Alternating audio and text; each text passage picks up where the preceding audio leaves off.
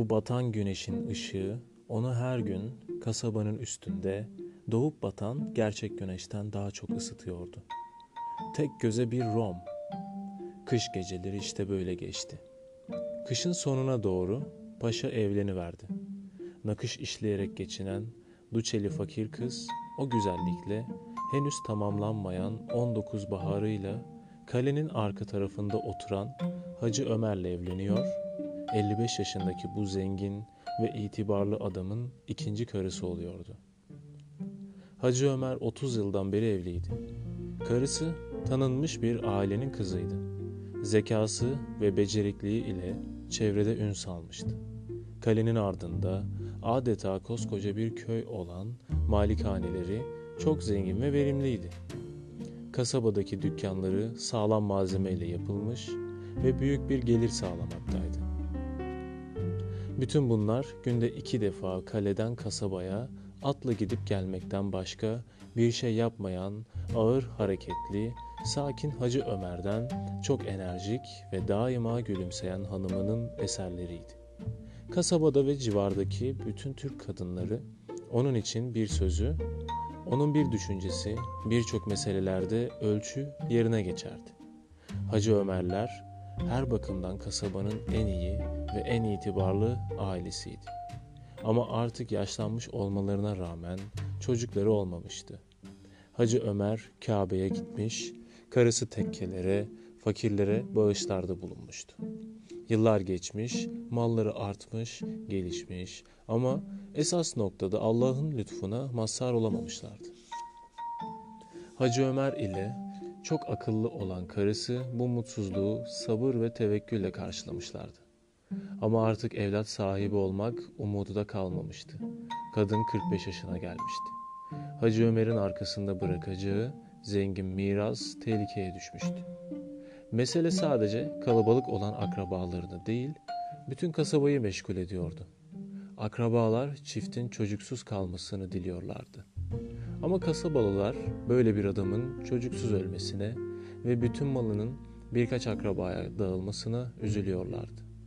Bütün bu durumdan dolayı genç bir kadınla evlenmek için kandırmaya çalışıyorlardı.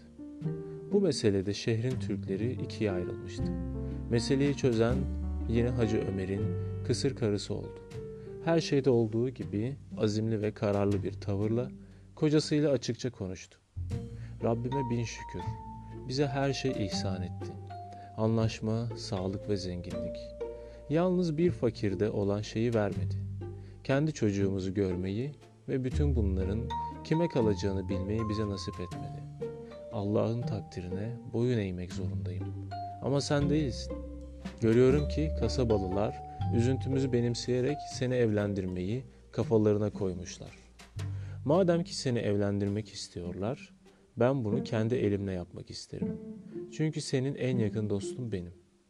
Bunun üzerine ona planını anlattı. Madem ki çocukları olamıyordu, umutları da kalmamıştı. Başka bir kadın, çocuğu olabilecek bir kadın alması gerekiyordu. Kanunda ona bu hakkı veriyordu. Kendisi tabidir ki evini idare etmekte devam edecekti. Evin yaşlı hanımefendisi olarak her şeyin düzgün idare edilmesine dikkat edecekti. Hacı Ömer uzun bir süre itiraz etti. Ondan daha iyi bir arkadaş istemediğini, daha genç bir kadına ihtiyacının olmadığını söyledi. Ama Hacı Ömer'in karısı sadece direnmekle kalmadı. Ona seçtiği kadının kim olduğunu da söyledi. Madem ki çocuğu olmak için evlenecekti, ona genç, güzel, sağlıklı ama fakir bir kız, ömrünün sonuna kadar talihine şükredecek birini bulmak gerekti. Onun için Duçeli, nakış işleyen kadının kızı Güzel Paşa'yı seçmişti. Sonuç olarak Hacı Ömer yaşlı karısının yardım ve isteğiyle Güzel Paşa ile evlendi. 11 ay sonra da nur topu gibi bir çocukları dünyaya geldi. Böylece Hacı Ömer'in miras sorunu çözümlendi. Ve böylece kalabalık akrabaların umutları da suya düştü. Ve yine böylece kasaba halkının da ağzı kapandı. Paşa mutluydu. Evin yaşlı hanımefendisi memnundu. İkisi ana kız gibi geçinip gidiyorlardı. Bu mutlu sonuç tek göz için büyük acıların başlangıcı oldu. O kış tek gözün paşanın evlenmesi yüzünden çektiği acı Zariya'nın meyhanesindeki işsiz güçsüzleri çok eğlendirdi. Hayal kırıklığına uğrayan aşık eskisinden de çok içiyordu. Zenginler içtiklerinin parasını ödüyorlar, buna karşılık da gözlerinden yaşlar gelinceye kadar gülebiliyorlardı. Alaycılar ona paşadan uydurma haberler getiriyordu. Gece gündüz ağladığını, derdini kimseye açmadan onun yüzünden eriyip bittiğini söylüyorlardı. Tek gözle deli oluyordu. Ağlıyor, şarkı söylüyor, bütün sorunlara büyük bir ciddiyetle ayrıntılı cevaplar veriyordu. Ama bu kadar cazibesiz ve zayıf yapan alın yazısından yakınmıyordu.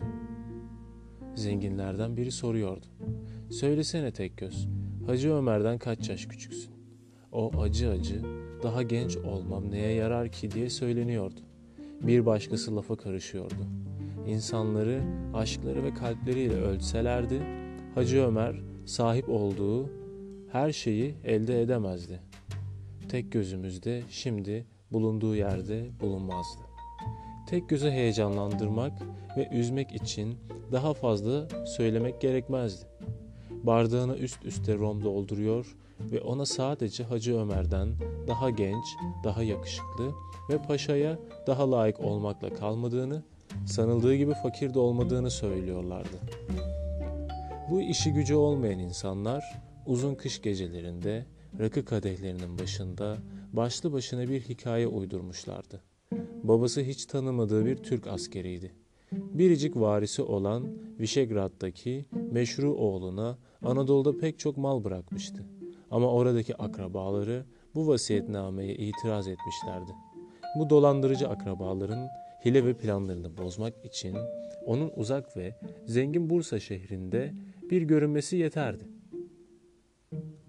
O zaman Hacı Ömer'i bütün servetiyle birlikte satın alabilirdi. Tek göz onları dinliyor, içini çekiyor ve sadece içmekle yetiniyordu.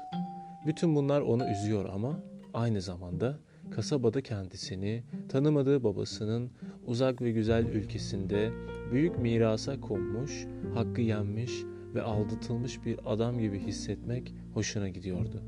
Şimdi etrafındakiler güya onun Bursa'ya gitmesini sağlamaya çalışıyorlardı. Bu en ince ayrıntılara kadar hazırlanmış, uzun, zalim bir şakaydı. Bir gece sözde seyahat için hazır bir pasaport getirmişlerdi. Meyhanede onu itiyor, dürtüyor, eviriyor, çeviriyor, muayene ediyor ve kahkahalar içinde güya pasaportuna belirli vasıflarını kaydediyorlardı. Başka bir gece Bursa'ya gitmesi için kaç paraya ihtiyacı olacağını, nasıl yolculuk edeceğini ve geceleri nerede konaklayacağını hesaplıyorlar.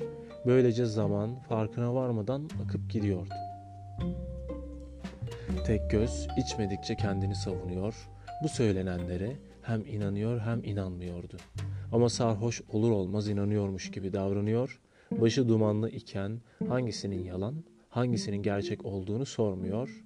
İkinci rom şişesini de devirdikten sonra o erişilmez güzel Bursa'dan gelen kokuları duyuyor, o yemyeşil bahçelerini, beyaz binalarını bile görüyordu. Gerçekten doğduğu günden beri talih ona hiç gülmemiş, hep aldatılmış, mutsuzun biriydi. Hem de her şeyde aldatılmıştı. Ailesinde, mallarda, aşkında. Ona fenalık etmişler, öylesine çok fenalık etmişlerdi ki Allah'ı da kulu da ona borçluydu. İçtiği her kadehle bunu çevresindekilere haykırmak ihtiyacı da içinde adeta bir işkence halini alıyordu. Onun gözünde apacık olan bir gerçeği ispat etmenin ne kadar güç olduğunu bilmiyor değildi.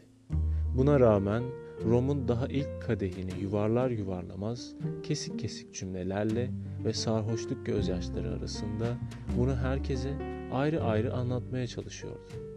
O anlatmak için çırpındıkça çevresindekiler daha çok alay ediyorlardı.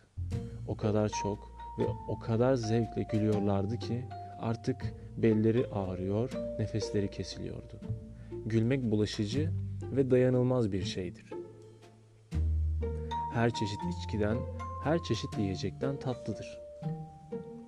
Tek göz ile eğlenirken uzun kış gecelerinin sıkıntısını unutuyorlar ama onlar da tek göz gibi ölçüsüz bir biçimde içmeye başlıyorlardı. Tek gözü herkesten çok coşturmasını bilen, ciddi görünüşlü ve soğuk tavırlı Saraç Mahaga'ydı. Öldür kendini diyordu. Madem ki paşayı bu kötürüm Hacı Ömer'inden alamadın, yaşamaya layık değilsin. Git kendini öldür. Sana tavsiyem budur. Öldür kendini. Hiç düşünmedin mi sanıyorsun? Dirina'ya atlamak üzere yüz kere Kapıya'ya gittim. Her seferinde bir şey beni geri çekti. Seni alıkoyan nedir? Korkudan başka bir şey değil. Korkundan altına ediyorsun da ondan. Hayır, korku değil. Korku değil. Tek göz, gülüşmeler, gürültüler arasında yerinden sıçradı. Koynundan çıkardığı bir parça ekmeği kopardı, Meha'nın soğuk ve ifadesiz suratına dayadı. Bunu görüyor musun? İşte bu nimet hakkı için korku değil. Tam o sırada biri hafif sesle bir şarkı mırıldandı.